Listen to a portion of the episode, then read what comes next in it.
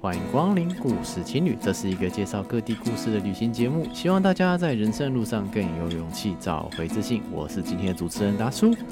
如果喜欢我们今天这个节目，欢迎点赞、留言、加分享，并在 Apple Podcast 上面给我们五星评价，让更多人知道我们这个节目。今天我们来聊聊南美洲还有台湾的美好。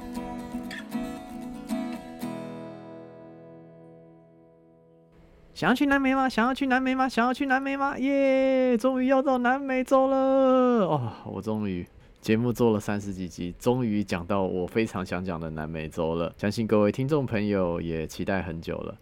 那既然讲到南美洲了，我们的节目就轻松一点，不要太严肃。所以呢，过程中可能会有一些比较即兴的部分，希望大家会喜欢我这次节目的风格。开始之前呢，先回复几条留言。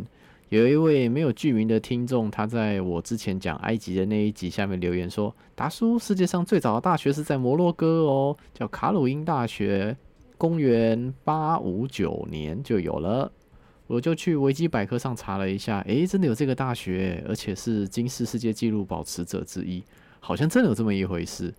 但我后来又去查了一些新的资料，这其实牵涉上一个问题，就是你要定义大学是什么。所以呢，我想这边也很难给出一个比较公正客观的答案啦。毕竟大学大学的定义好像各国的方式都不太一样。不过这边还是谢谢这位听众朋友的提醒，多互动，多交换意见，我相信对这个节目还有对各位听众都是好的。再来还有两位听众朋友在 Apple Podcast 上面留言说，我的笑声对他们来说很困扰。这边就是跟听众朋友们，说声抱歉，可能是我的声音表情这部分没有做好。那做这个节目完全是基于我的兴趣还有热情做的，这方面的专业其实我确实是需要重新学习。那未来呢，就是持续改进。那说实在的，两颗一星的评价对于我这个刚创的节目来说，其实有点伤了。还是希望说大家愿意动动自己的手指头，给我五星评价，帮我把评价洗回来。也算是鼓励我，还有我访谈的来宾们，能够持续创作更好的内容，跟各位听众们分享。好的，那我们就回到这边，我们接下来来讲南美洲。当初是二零一八年十二月二十八号那天，我从开罗坐飞机到了摩洛哥卡萨布兰卡机场转机。这边有一些可能会有签证的问题，因为摩洛哥签证应该是台湾前五难办的签证。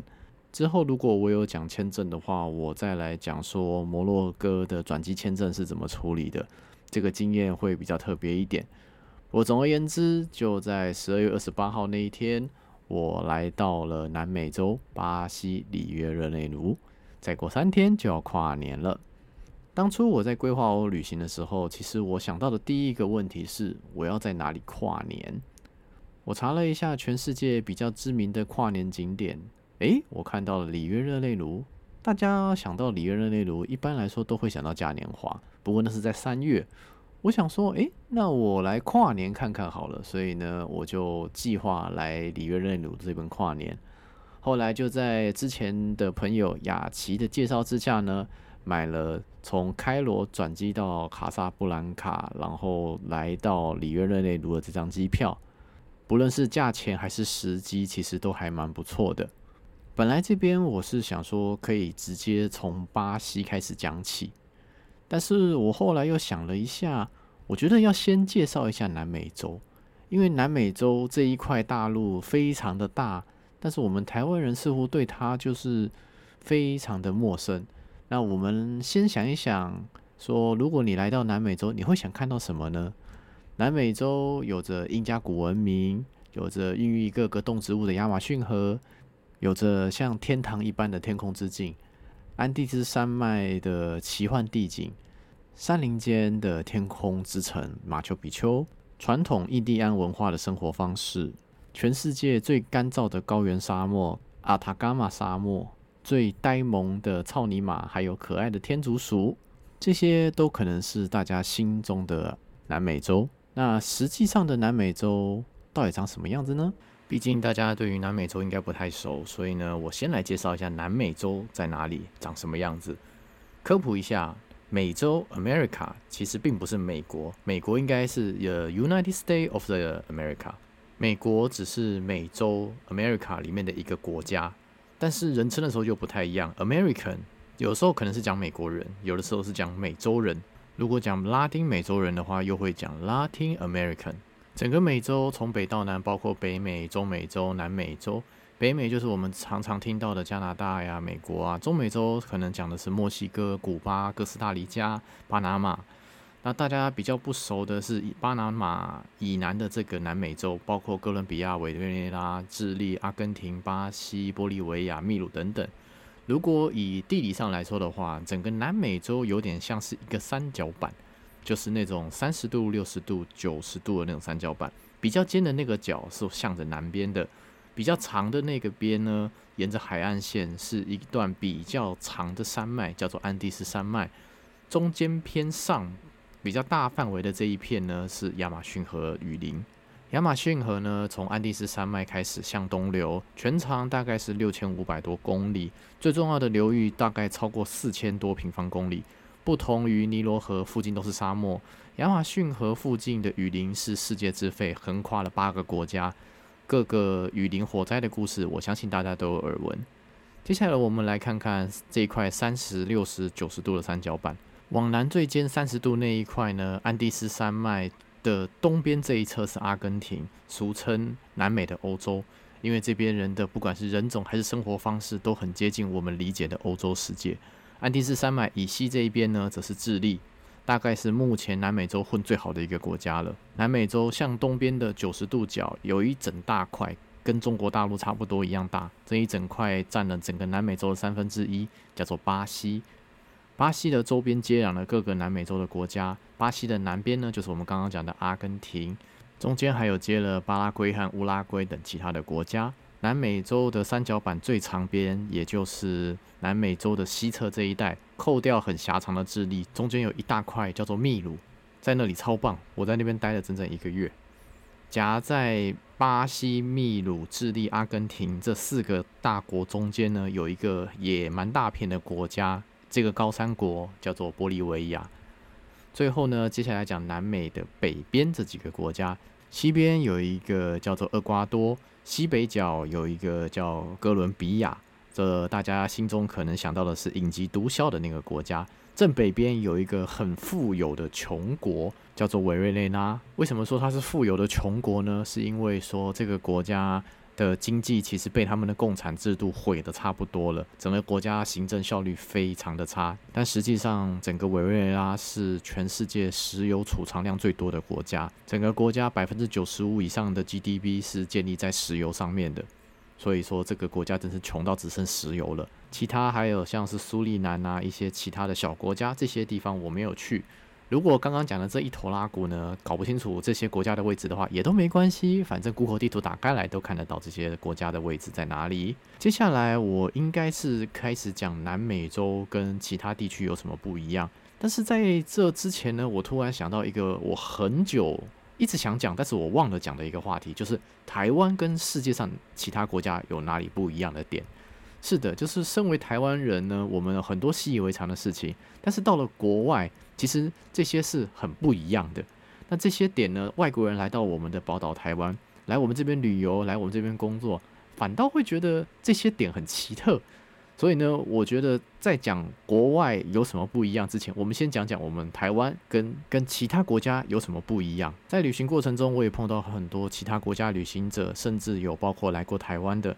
这些来过台湾的旅行者呢，对于我们台湾这个小岛，其实都是高度的肯定。那我就借由我自己的理解，还有这几个外国友人的介绍，来理解一下我们台湾到底好在哪里。小弟这边随便写个十点就好了。第一个，安全。出国前哦都没什么感觉，但是长途旅行之后，真的发现是说安全是一种奢侈品。大家走在台湾的路上，就算是半夜两三点好了，也不会想到说在路上可能会被偷啊、被抢啊，甚至被强暴什么的。我们曾经在世界排行榜上面，就是对于旅客的安全程度，我们排名第三，前面就是日本还有新加坡。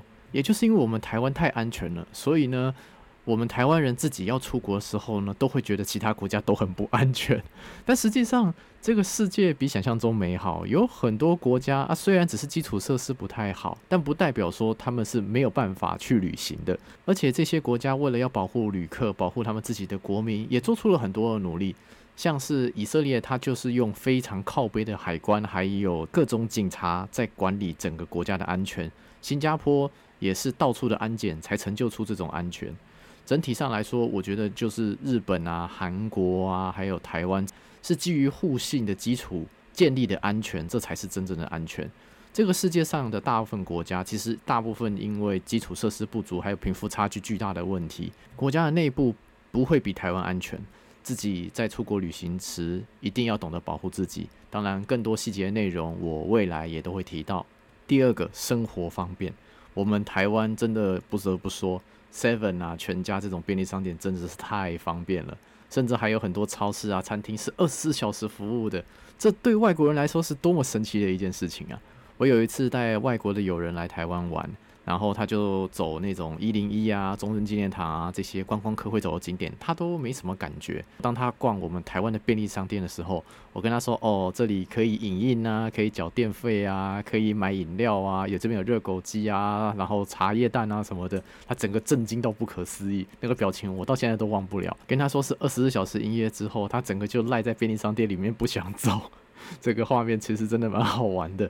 在我们台湾台北的夏天啊，大概三七三十八度吧。那冬天大概也才十度上下。我们的白天和晚上的温差不会差很多。除了一些山区的地方之外，相对于全世界，我们是相当舒适的温度。而这个温度呢，就会影响人的积极性。所以呢，我觉得我们台湾人会这么积极，是因为跟这个地方的气候是有关系的。像是说，如果你去了西班牙殖民过的地方，那些国家大概就是晚上七点之后就什么都关门了，甚至很多地方是下午两点就休息了，你根本找不到地方可以帮你处理问题。第三点，贫富差距相对小，这里要再次强调哈，一个国家文不文明跟这个国家安不安全一点关系都没有，这个国家安不安全只跟这个国家的贫富差距有多大有关。在印度和埃及，真的是朱门酒肉臭，路有冻死骨。这句话真的在路上都看得到。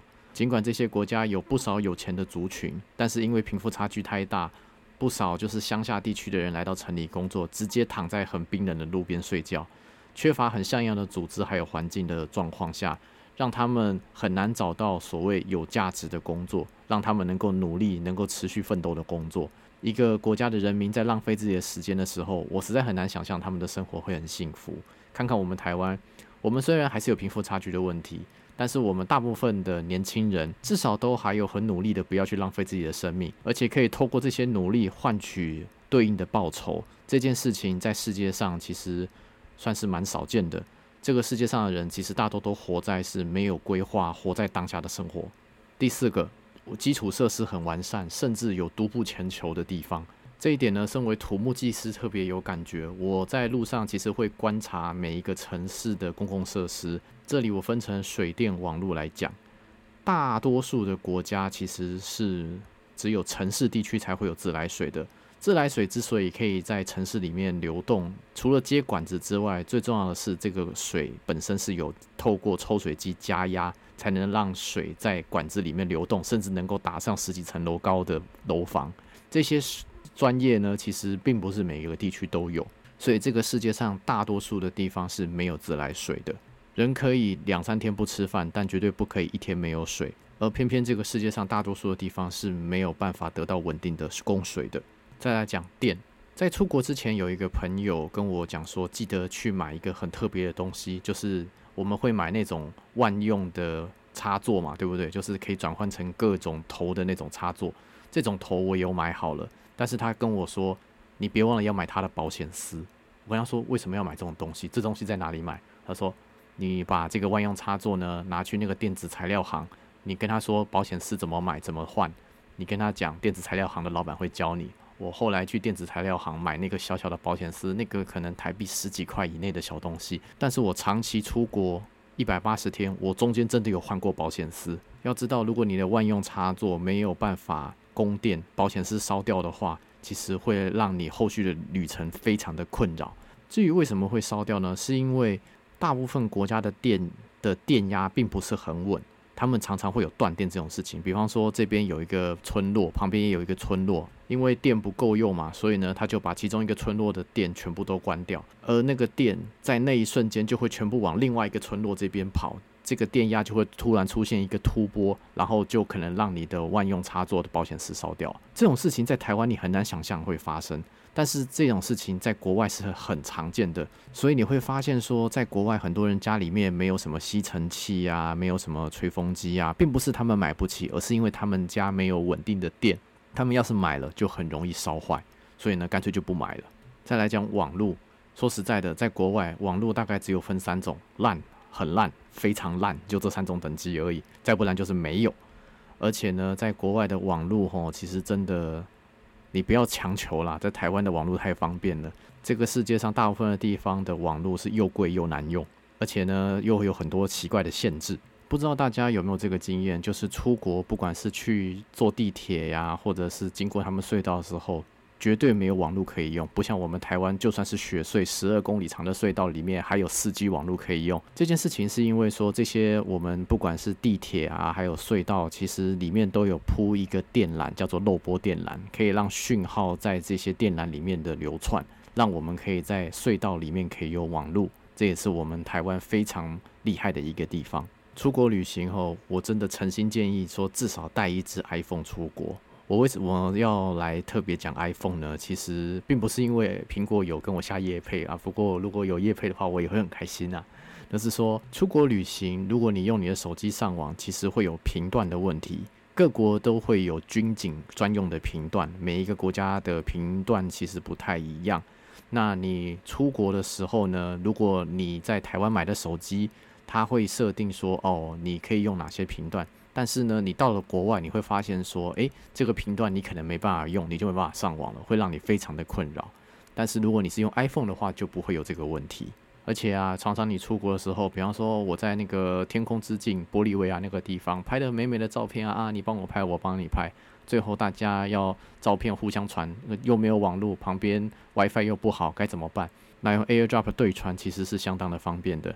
如果你买了 iPhone 还不知道什么是 AirDrop 的话，这个请自己检讨一下，其他基础设施还有 ATM 这件事情，领钱是一个很大的学问，因为 ATM 是建立在有网络又有电的状况下才有 ATM 可以用的。那我之后在讲如何管理钱的时候，我会特别讲这个部分。对于我们旅行者来说，我们大部分旅行都是从大城市开始，大城市里面基本上都会有 ATM，但是我们台湾的金融卡能不能提出钱，那是另外一件事情了。而在很多乡村地区，其实是没有 ATM 的状况的话，他们是怎么解决这个问题？像是在玻利维亚，我看到一个 APP，它有一个特别的服务，就是说你这个 APP 呢，可以点点说，诶，我需要领多少钱，然后接下来计程车司机会帮你代领钱。这个钱呢，计程车司机会送到这个村子里面，然后你可以跟这个计程车司机拿现金，然后再给他手续费。这是一个在没有 ATM 的状况下解决大家需要用钱的一个有趣的方式，分享给大家。其他基础建设包括什么？垃圾处理啊，污水处理啊，晚上的路灯啊，其实大多数国家是都没有的。特别是路灯这个问题，对于观光客来说，其实应该蛮困扰的。所以呢，我在国外的时候，我包包里会放一个头灯，不然哦，我天黑的时候走在路上都不知道会踩到什么，那会很恐怖哦。最后我要讲的是说，在我们台湾上厕所基本上是一个附加的服务，你去餐厅啊，你去车站啊，就那边有厕所你就去上嘛。但是在这个世界上，大多数的国家上厕所是要付钱的。我再强调一次，上厕所是要付钱的这件事情，反而是我们台湾免费这件事情其实比较奇怪。我后面会再提到，带来讲第五个干净，干净程度这件事情基本上取决于这个国家的文明程度。像是印度啊，其实是我在旅行过程中我觉得最脏乱的一个国家。那还有像是埃及啊、约旦这些国家，没有到不干净，也是有人在打扫，但是实际上可以做得更好。但如果你是说像土耳其的伊斯坦堡啊、新加坡啊、以色列，真的是非常的干净。而我们台湾不论是垃圾分类，还有街道清扫，其实做的都不错啦。这可能跟我们小学时候觉得教室要打扫干净啊，这种说是儿童教育吧，我觉得这一点可能多多少少有影响。这些小习惯呢，真的让台湾大部分的人对于整体的环境有一个基本的要求，不会说就是至少门家雪而已。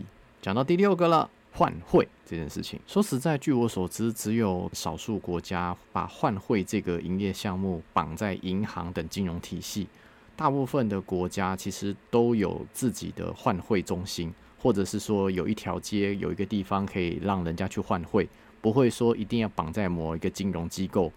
所以说，在国外说人家是黑市，其实是相当不礼貌的。这个世界上大部分的国家是把换汇这个营业项目跟银行是分开来的。在南美洲，你就常常看到一个景象，就是一群人就是坐在不同的椅子上面，每个人身上都穿着一样颜色的背心，手上拿着一把钞票，表示说你可以跟他们换汇。至于汇率好不好啊，然后他们会不会透过点钞的时候骗你的钱啊？这个东西就自己小心。我被骗过一次，所以说你在换钞票之后，一定要拿到钱之后自己再重数一遍。然后在国外，我也不知道为什么，就是人家很喜欢问我一个问题，至少有三个不同国家人问我这个问题，就是台湾的货币叫什么？What's the name of the currency in Taiwan？我就说台湾 dollar。这对外国人来说或许是一个有点无聊的答案啊。因为货币象征的是一种权力，这个世界上大多数国家它的货币有一个特别的名称，这个名称可能是代表了某一个对这个国家来说非常重要的人物。那在我们台湾似乎不会这样用啦。如果各位听众在其他国家有听到什么比较不一样的用法的话，还记得分享给我哦。第七个就是我们点跟点的距离其实很短，我们台湾很小，所以我们的景点跟景点之间距离很短，我们的道路呢也不算很宽。我之前在花莲做隧道工程的时候呢，我常常在火车上看到很多大陆的观光客，甚至有整个包团包车来我们台湾这边拍婚纱的团。我问他们说，为什么会想来台湾这个小岛？在大陆那边不是大山大海更多吗？他们跟我说，来台湾观光非常的有效率。诶，对啊，大家现在生活这么的繁忙，了不起能够挤出一个礼拜的假。你如果你要拍婚纱，同时要有山，要有海，要有草原什么的这些景点，你在台湾真的一个礼拜可以全部拍完，而且还可以玩得非常的快乐。这个优势其实是在这个世界上非常少见的。这个世界上大部分的国家，他们的景点跟景点之间大概开车五六个小时是相当常见的。所以说你在国外待久了，你会觉得你对距离的感觉也不太一样。像我之前呢、会去约女生出去嘛，然后就说说，诶，这个景点还蛮有趣的，要不要走过去？大概三十分钟，就会有女生靠背说啊，要走三十分钟，好远哦什么的。我心中就会觉得说，每个人对于距离的感觉真的不太一样。走路三十分钟，我觉得蛮近的啦，不知道大家什么样的感觉。再来第八个，我觉得台湾美女很多，当然这是一个很主观的事情啊，但平心而论，我觉得以东南亚地区来说。我们台湾，特别是台北，那个女生的颜值平均值比东南亚其他地区的平均值高很多。我在国外碰到一个外国人，跟他聊亚洲女孩，他回了我一套非常有趣的答案，我这边分享给各位听众。If you go to Japan, they're very good at makeup. If you go to South Korea, they're very good at plastic surgeon. If you go to China, they're very good at Photoshop. If you go to Taiwan, they are natural beauty. 我就哇，这个人很会讲话。第九个，我们台湾公务员的行政效率真的是超屌、超高。我知道可能会有人不以为然啦，但我自己本身在花莲那个地方做工作的时候，其实就是在公路总局，就是一个高考三级考进去的公务员。虽然我后来离开了，然后世界绕了一圈回来，我真心觉得我们台湾公务员的行政效率，不管你是在弄护照啊、报税啊、报各种手续啊什么的，行政效率真的超屌。有在国外待过的人就会知道，说国外的。公务人员他们的行政效率真的是奇差无比，在国外哪有说那个啊老年老人家不会报税，我帮你报，哪有这种事情？要报税都嘛自己想办法，找会计师自己处理，怎么可能叫公务员帮忙处理？我们台湾的公务员真的是效率好，而且又很优秀，在这边也对所有的公务员智商最高的敬意。第十点，我们台湾人其实蛮有钱的，这句话听起来好像有点怪。不过，真心觉得我们台湾在这个世界上算是相当富裕的国家。以二零一九年为例，台湾总 GDP 是五千八百多亿美金，全球第二十一大经济体，人均生产力世界排名第三十四名，人均收入全球排名第三十名，外汇存底全球第六。相对于这个世界上大多数的国家来说，我们台湾是相对很幸福而且很富裕的地方。我们台湾优秀的点还有很多啦，包括是电子产业啊、医疗健保等等。那这边就不要再特别吹嘘了。总而言之，化作一句话吧，台湾真的是宝岛。台湾 Number One，好，吹嘘就吹嘘到这边了。接下来我们回到南美洲，我们来了解一下南美洲有没有什么特殊的设定需要知道一下。如果大家有机会来到南美洲的话，可以来听听这一段的内容，让你在南美洲的旅行可以过得更加愉快。我这边呢也一样列了十点。第一个，语言不应该是你的障碍。南美洲因为历史的关系，这里的语言大多受殖民母国的影响。面积最大的南美洲国家巴西大讲葡萄牙文，其他国家大多是讲西班牙文，其他还有少数的像什么苏利南讲荷兰文，法属圭亚那啊则讲法文哦，这个国家名字有点难念。那对于我来说，我本身多益才六百七十几的人来说，其实也没有很好，但是对于旅行来说，其实绰绰有余了。我相信很多人英文比我还要更好，南美洲绝对可以挑战看看。我之前在埃及旅行的时候，我碰到了一个聋哑人，他连讲话都不会讲，连一个不会讲话的人都可以出来旅行的。那我们这些会讲话、好手好脚的人有什么好怕的，对不对？你去日本有担心自己不会日文吗？你去韩国会担心自己不会韩文吗？同样的逻辑，你来到南美洲不会讲葡萄牙文，不会讲西班牙文，虽然会少了很多乐趣，但不代表说这会是你旅行的一个障碍。如果说真的很害怕的话，那先从一些简单的国家开始。像是说，整个南美洲大概会讲英文的比例，大概是大城市的话，大概有五趴左右，其实相对很少啦。但是如果你越往北，像是哥伦比亚的话，在大城市里面，大概会讲英文的比例有到十趴。对于观光客来说，这种会讲英文的人口基数已经很足够了。真的再不行的话，碰到一些小问题，你就抓那些欧洲人。那些欧洲人呢，来到南美洲玩，那种心情就有点像是日本和台湾人来到柬埔寨或是印尼玩的感觉。他们大多数人会讲英文和西班牙文，而且通常很乐意帮你解决问题。要相信这个世界上百分之九十五都是好人。如果你想要快速理解这个地区有什么有趣的点的话，该怎么办呢？我认为最好的方法是找 Walking Tour。在你来到一个城市旅行，特别是你自助的时候呢，你可以打关键字找 Walking Tour，再加上这个城市的名字，通常就可以找到对应的走路旅行团。这些旅行团呢，通常至少会有西班牙文跟英文的团，那你就跟英文的团就可以了。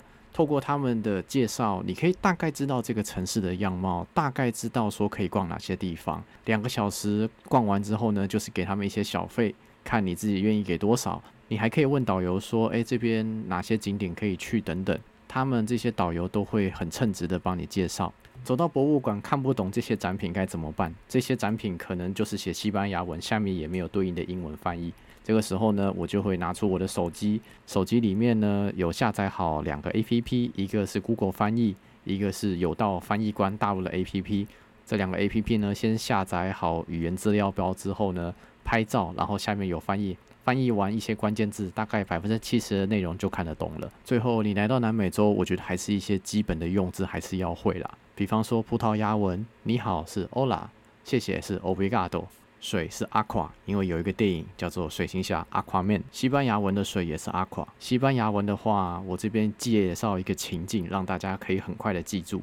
首先，第一个找到人嘛，跟他讲 “Hola”，你好，然后他就会跟你回 “Hola”，然后接下来你就跟他说 “Baño”。巴尼欧就是厕所的意思哦，让他知道说你要找厕所。接着他可能会讲一整串西班牙文，但你听不懂很正常。他们可能会觉得说哦，你在刚学西班牙文，所以呢你听不太懂，所以他甚至会慢慢的再讲一遍。但实际上他就是讲西班牙文，你就是听不懂。不过你至少知道厕所是哪一个方向了。这个时候你要跟他说谢谢，Gracias，这个应该大家比较常听到。接下来来到厕所门口，你会看到一个人坐在厕所门前面。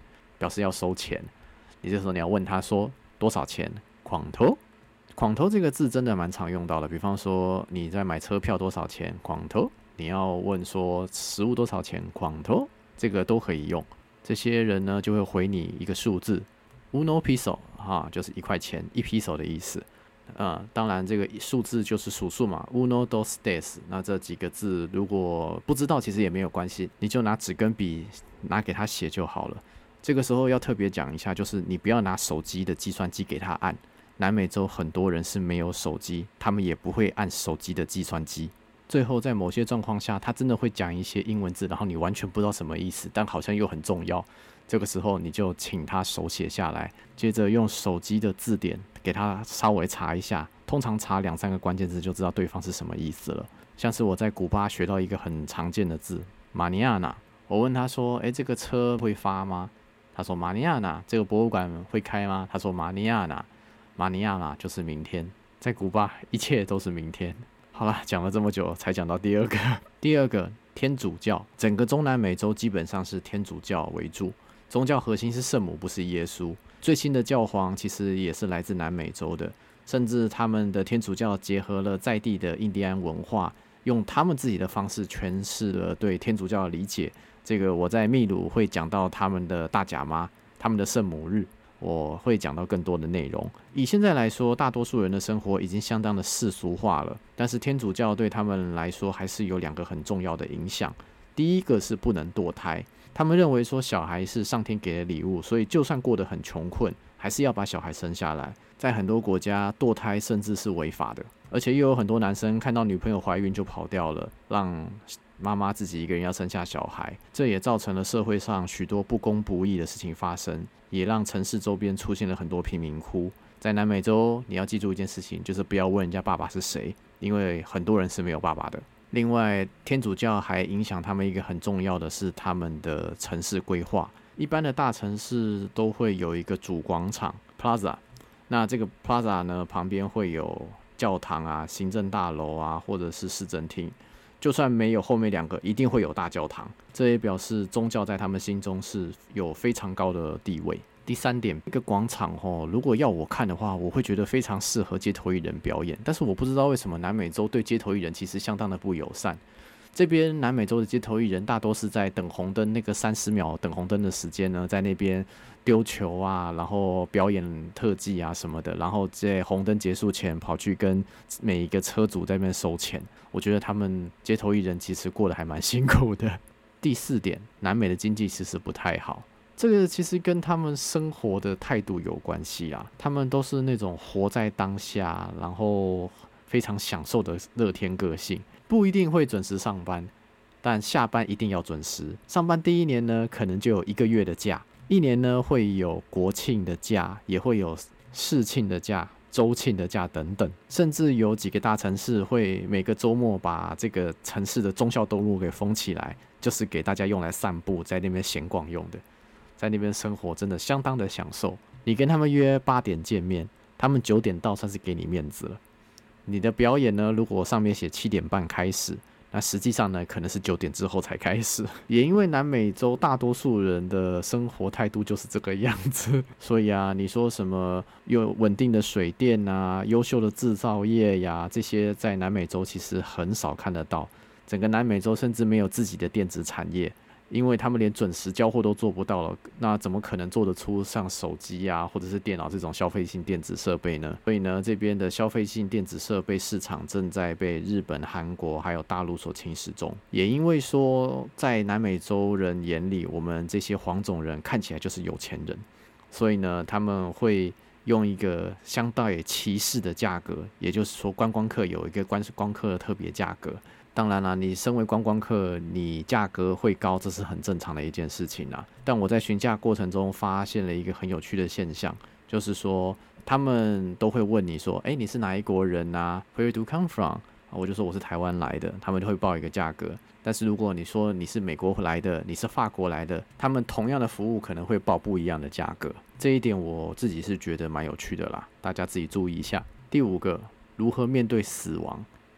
当然，各国对于死去的亲友的态度其实都不太一样。像是亚洲，特别是台湾，就非常忌讳死亡这件事情。房子旁边如果要是有焚化炉或火葬场，一定会掉价。但是南美洲国家大多认为死去的亲友仍然是生活的一个部分。他们在市中心会有教堂嘛？刚刚有讲，这个教堂的不远处可能就会看到一片墓园。你就想象说，在信义区里面可能会有一片很漂亮的墓园，就很像是一片公园一样，而且那个大门随时敞开，任何人想随时进去可以探望自己的家人，其实都没有关系。我等到墨西哥的时候，我也会聊更多关于死亡的话题，就像是可可宴总会里面诠释的一样，墨西哥人们可以很快乐，可以很欢乐的，甚至以庆祝的方式来面对这些亡灵。所以呢，他们不单只有亡灵节而已，他们的纪念品，甚至家里面有一具骷髅头，这个事情是很正常的一件事。第六点，可以刷 Visa 卡，但不一定能刷信用卡。好，我知道听起来很奇怪，这个要特别解释一下。来到国外呢，就是你不可能身上挂了二三十万的现金嘛，你也怕被抢，所以呢，你一定会需要提款或是刷卡。那以我一个身为台湾人的状况来说的话，我出国那个时候，我带了两张金融卡，分别是台湾银行跟中国信托的金融卡，还有带了三张的信用卡。这五张卡里面有四张是 Visa，一张是 Mastercard。而在南美洲，你只能够刷 Visa，Mastercard 不一定可以用。如果你像我一样需要在国外提款的话，记得出国前先去银行那边，一定要去那边开通可以在国外提款这个功能。你在南美洲旅行的过程中，你提款的话有可能会被侧录，所以呢，一定要找那种有警卫保护的提款机去那边提款，不然出事的话你也很难处理。至于刚刚说为什么不能用信用卡呢？这我在南美洲某些国家，特别是巴西，大多数的像是什么超市啊或是餐厅，它不让你用信用卡，不让你用 credit card，你要用金融卡 debit card，因为信用卡其实是你先消费。然后欠银行钱，下个月再还款的这种借贷方式，巴西这边就会担心说啊，你可能你的信用不好，所以很多地方都不让你刷 credit card，你一定要用 debit card 金融卡。金融卡就是它刷下去那一瞬间会连线回台湾，确保你账户里面有钱之后，它才扣下去。但偏偏就有些状况是说，这边的网络又不太好的话，你也没办法刷 debit card。所以呢，很多过程中，你就算拿了 debit card 给他刷，他可能也刷不过。第七点，治安。刚刚前面讲过，台湾的治安真的太好了，所以全世界相对于台湾来说都是不算很安全的。埃及，因为他们被英国殖民过，所以呢，他们会讲英文，想办法骗观光客的钱。但是到了南美洲，这里会讲英文的不到十趴，所以呢，这边就是直接拿枪去抢观光客。这边的逻辑是这个样子，但是说实在的，你说这边很危险吗？我个人认为啦，就是说，如果大家可以接受越南呐，或者是一些东南亚国家的话，其实我觉得南美洲真的可以挑战看看。当然，大家可能会有不好的经验，这种故事其实全世界都有。我自己在英国伦敦也碰过枪战，所以说如果真的危险发生的话，你要躲你也躲不掉啦。但真的要做好一些防护，还有一些基本的警戒心要有。特别是巴西里约热内卢，我个人认为我所有旅行过的城市里面最危险的地方应该是巴西里约热内卢。那这一段我下一段讲巴西的时候会特别讲。第八点，长途巴士，在南美洲长途巴士是相当常见的交通工具。你跟他们讲 terminal 就是车站的时候，他们都会知道说巴士站在哪里，他们会跟你讲。那接下来呢，你就到巴士站，接下来就看你要坐车去哪一个城市。为什么会坐巴士呢？为什么不坐飞机？一来就是相对便宜嘛，而且就是说你在巴士上面睡一个晚上，起来，诶，就刚好到下一个城市了，这样就可以开始继续玩。这种方式其实也是背包客省钱的一种方法，但是在南美洲订巴士票，其实有一些逻辑可能跟我们台湾不太一样。我们可能一开始会认为说，诶，在网络上刷卡啊，订票，时间到了就去搭车，这很正常嘛。啊，其实，在南美洲并不是这个样子的。在南美洲呢，因为他们的车可能一次要跑十几个小时，也不能保证说每一班车都能准时到下一个点，路上可能会因为边坡滑落呀、山崩啊，或者是爆胎啊等等原因，车子没办法到下一个点。哎，不要笑，我都碰过。所以呢，在这边卖票的人哦，大多只能卖隔天或者是当天的票。也因为这种不确定性哦，我个人非常不建议网络上订票。在南美买票，建议就是早上先到车站先买好，下午玩完之后，晚上再坐车买票的时候呢，一定要去 terminal 那种巴士站里面比较正规的卖票的那种地方，千万不要找路边那种人家野鸡车在卖票的，因为其实南美火烧车的事情其实还蛮常发生的。说实在，差不到几十块的钱，不值得去赌那个命呐。那你在买车票的时候呢，你会发现说巴士大概会有三种等级，有一种是一般巴士，就像我们一般坐的国光啊或者统联，另外还有一个叫做半躺，还有一个叫全躺。这两种是座位的形式。如果你有买半糖或是全糖的车票的话，你就想象说你是把飞机上的头等舱的座位直接整个扒下来，然后装到客运里面。那个客运哦，其实座位其实很宽敞、很舒服，可能还有附设的那种电视啊，那种可能虽然没几个节目，但是你还是可以看呐。甚至还有那种车长小姐啊，会给你食物啊什么的。其实，在南美洲搭巴士，如果你买到半躺票的话会蛮享受的，因为他们的半躺票虽然说是半躺，但是其实也可以向后倾斜一百六十度，那个睡觉已已经很舒服了。接下来你还要注意说有没有过境这个问题，因为在南美洲甚至可以搭车巴士直接过陆关，然后到另外一个国家。那相关的经验，我等到智利还有秘鲁那一段的时候，我再讲好了。哦，对了，最后讲一个，就是在南美洲买车票一定是实名制，所以呢，一定会买的过程中你需要带护照，你在上车之后也会检查护照。第九个，南美的街头其实有一点迷，这边讲的是一些生活琐碎的细节啦，就像说在我们台湾大部分路上看到很多招牌那些看板，大家会觉得很丑。但是到了南美洲，你会看到的并不是这些坎坝，因为他们并没有钱可以盖坎坝，他们主要是用涂鸦的方式来为这个城市做点缀。这个对于我们台湾人来说，其实是蛮新鲜的一种画面，但对于他们在地人来说，似乎有不一样的感觉。他们反而会觉得我们台湾这种很多招牌、很多五颜六色的文字啊、字体等等，这个画面反而非常的漂亮。这一点还蛮有趣的吼。他们的公车常常找不到车站，所以呢，Google Map 上面标的那些公车站可能也没什么用啊。每一栋楼呢，往往只有门牌号，却没有路名，甚至可能会有新旧的号码。所以呢，你在南美洲找房子、找 hostel、找 Airbnb，其实你会蛮困扰的。在少数的状况下，你会需要走进南美的银行，像是办签证之后要汇款等等。但这个过程通常蛮堵拦的，我之后会来叙述一下。不过走进银行之后呢，你会发现说这些银行里面可能会有博物馆和美术馆，而且水准还不算太差，你有机会可以逛一逛。至于他们正式的博物馆和美术馆的话，其实我个人认为那个水准不算太高，那个期望值不要拉太高会比较好，这样子会比较可能会有惊喜。在街头上呢，你很少看到什么名牌车，因为在这边的车子的关税会很重，大家已经觉得台湾很重了，在南美洲其实会更重，所以呢，在这里真正炫富的方式不是买车，而是买游艇。在街头还会看到一个很神奇的画面，就是这里的药房非常的多，这个数量多到跟我们台湾便利商店一样，差不多多。我完全不知道为什么，真的有这么多人需要买药，是不是？也有可能跟他们的饮食习惯有关系吧。最后讲住宿的部分，在这里呢，你要找朋友推荐啊，或是住朋友家，只能说可遇不可求啦，不是不可能。但在这里找呢，大多就是你先在青年旅社先订下一个城市的青年旅社。而且你只要订前两天就好了，因为你根本没办法确定说你会在那个城市待多久。如果你不喜欢，你就直接离开；如果你喜欢的话，再多订两天就可以了。而且我在南美洲常常碰到说，因为路上交通或者是因为交通工具的问题，所以呢，让我没有办法准时到下一个城市，我的住宿就报废掉了。所以呢，一次不要订太多天。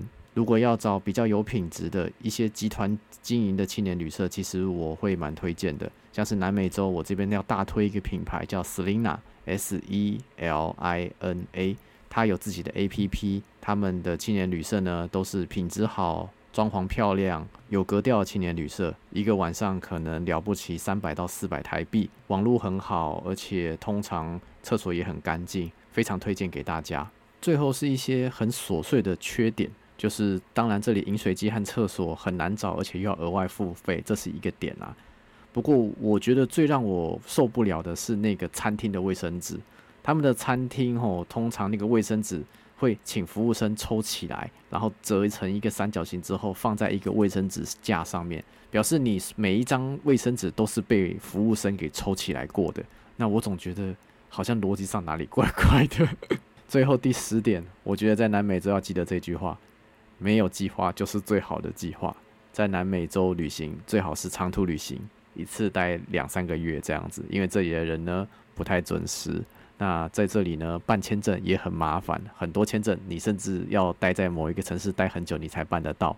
没事呢还会罢工，你的想到的交通还有一些景点全部就停摆给你看，你也没办法做进一步的规划。在南美洲旅行呢，你就是买一张机票到南美洲，什么都不用先定，接下来一切随遇而安，这才是南美最好的旅行方式。最后来讲一讲南美洲的历史吧。南美洲的历史跟全世界很多被殖民的国家感觉是差不多啦。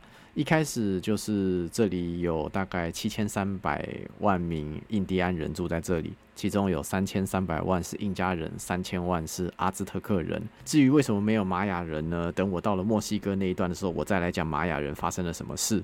总而言之，就是哥伦布先来到了美洲，他先到了叫现在叫海地这个国家的地方，然后发现了美洲大陆之后呢，西班牙人、葡萄牙人就一一的来到了美洲大陆，开始殖民这片土地，开始跟美洲的在地人进行交流。为什么欧洲人会想来新大陆做生意呢？其实一开始他们是想要跟中国或是印度做生意，主要是为了绕过运费很贵的阿拉伯帝国。不过呢，等到他们找到美洲大陆之后呢，虽然一开始认为这里是亚洲，后来发现说这里根本找错地方了。不过也没关系，这片新世界上面有很多的矿物，像是白银、黄金、铜、锡、铅、铝、硝石。这些稀有的矿物让南美洲发展得非常的快速。以当时来说，西班牙的舰队是比较大的。西班牙本身不产白银，所以西班牙呢，为了要跟中国买瓷器还有绸缎，出海寻找任何能够卖钱的商品。当时世界是以白银为本位的，所以呢，西班牙在全世界找了很多商品来赚白银。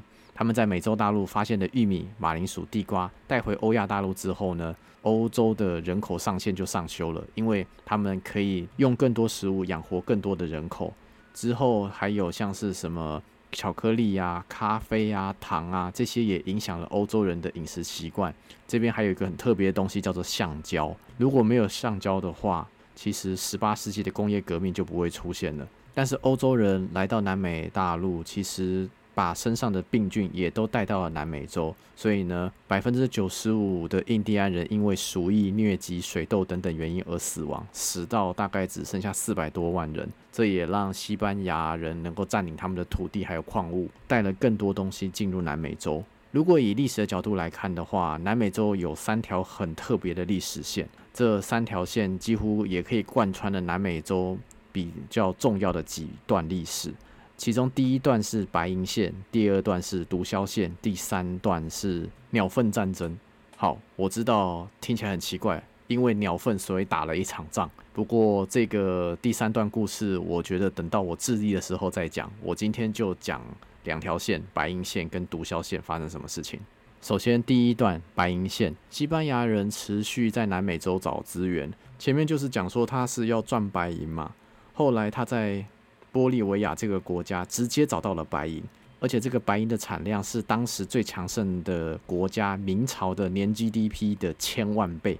这个白银可以买下全世界，所以呢，西班牙人就买了大量的中国人还有黑奴来到这个地方来挖矿，把这些白银呢从山上运到了海边，是先运到了太平洋这一侧，所以经过了秘鲁的阿里基帕跟利马，在利马这个港口出海。现在的利马呢，也是秘鲁的首都。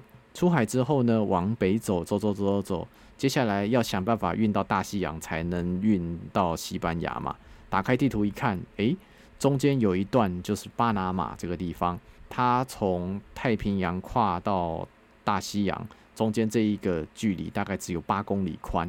所以呢，这些运着白银的船舰就先到巴拿马这一边，先在太平洋这一侧先下船，然后呢，再透过搬运的方式搬到大西洋那一侧的港口，然后再上船。问题就在于搬运的过程中呢，要找到适合的驼兽。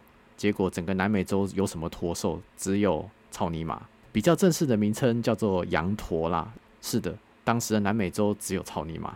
这种瘦弱的草泥马呢，根本不能够拉车，载重只能载二十五公斤，实在是不怎么好用。所以呢，西班牙人直接把牛啊、马呀、驴啊，还有铁器啊，全部搬来南美洲这边，开始搬运这些白银。所以呢，在大航海时代之前呢，南美洲连轮子都没有，印第安人可以骑马射箭这件事情，其实是相当后面的事情了。白银运到了大西洋这一侧之后呢，还没完，接下来来。会经过赤道附近的加勒比海，还有一堆海岛，主要的物资会运到古巴哈瓦那这一边，然后再运回西班牙。中途一定会受到很多阻碍，特别就是海盗嘛，不然就不会有现在什么加勒比海盗电影可以看了。之后呢，西班牙无敌舰队在一五八八年被英国的海军舰队给打败，英格兰成为了海上强权。但对南美洲来说，其实西班牙殖民的状况几乎没有改变，所以呢，南美洲这边主要都是西班牙殖民过的国家，主要也都是讲西班牙文。相关的历史的话，我这边推荐 Netflix 上面有一个叫做《拉丁历史懒人包》，影片里的教授介绍拉丁美洲的历史，非常的有趣，推荐给大家。第二条线是毒枭线，又要回到玻利维亚了。首先，玻利维亚是一个海拔平均三千公尺高的国家，它是一个高山国。在这种高山国呢，不少人会有高山症的问题，所以呢，在这里的在地人呢会嚼骨科叶来解决高山症。其实我觉得骨科叶的感觉就有点像是台湾的苦茶，平心而论，我觉得不怎么好嚼啦。不过就是在玻利维亚这边呢，他们的骨科叶就有点像是台湾的槟榔，是一个合法的存在。然后骨科液呢是可以提炼变成骨科碱的，所以呢，我们可以看到说，一九二零年代的时候呢，就有很多人透过各种化学制成的方法，在亚马逊雨林里面呢，把骨科液提炼变成骨科碱，接着往北运，从亚马逊河运到了波哥大。波哥大最有名的毒枭影集就是在演这一段，里面非常有名的巴布罗，他在这边把那个毒品。用空投的方式丢到加勒比海上面，古巴呢这边会派船接收这些毒品，然后运到美国拿来卖。相关的故事呢，等我到哥伦比亚的时候再一次讲完。必须说，我旅行了这么多国家，我最喜欢的国家就是哥伦比亚。如果大家要去挑战南美洲的话，我觉得哥伦比亚是我首推的国家。好的，节目差不多告一段落了，最后我要讲一些心底的话。南美洲是一个很有趣的生活环境。在那边的人的生活其实没有什么规划。我在过程中也有看到很多人，因为喜欢这种没有规划、享受当下的生活方式，就决定留在南美洲了。用我们台湾人比较理解的想法，就是说，就是晕船晕在南美洲了。确实，南美洲是一个非常好玩的地方。人生也真的该花几个月的时间去南美洲享受一下。至于你要不要留在那里，我个人认为呢，这就是人生的选择。毕竟那里的基础建设并不是很完善。如果你要长期待在那边生活的话，你势必要面对很多北岸的问题。而且经过这一波的疫情，我对于南美洲其实我必须说我是相当的悲观的，可能接下来好几年都没有办法进南美洲了。至于我在南美洲待的三个半月碰到哪些问题呢？就等我娓娓的道来喽。好的，节目差不多到此告一段落了。如果喜欢我们今天的节目，欢迎来我们的 Instagram 故事青旅青年的青来这边跟我留言互动。First Story 这边也开通了一个新的功能，下面可以点下连接，然后用录音的方式跟我们这个节目提问，我这边会回复大家。希望大家在人生的路上更有勇气，找回自信。这里是故事青旅，我们下一期节目再见，拜拜。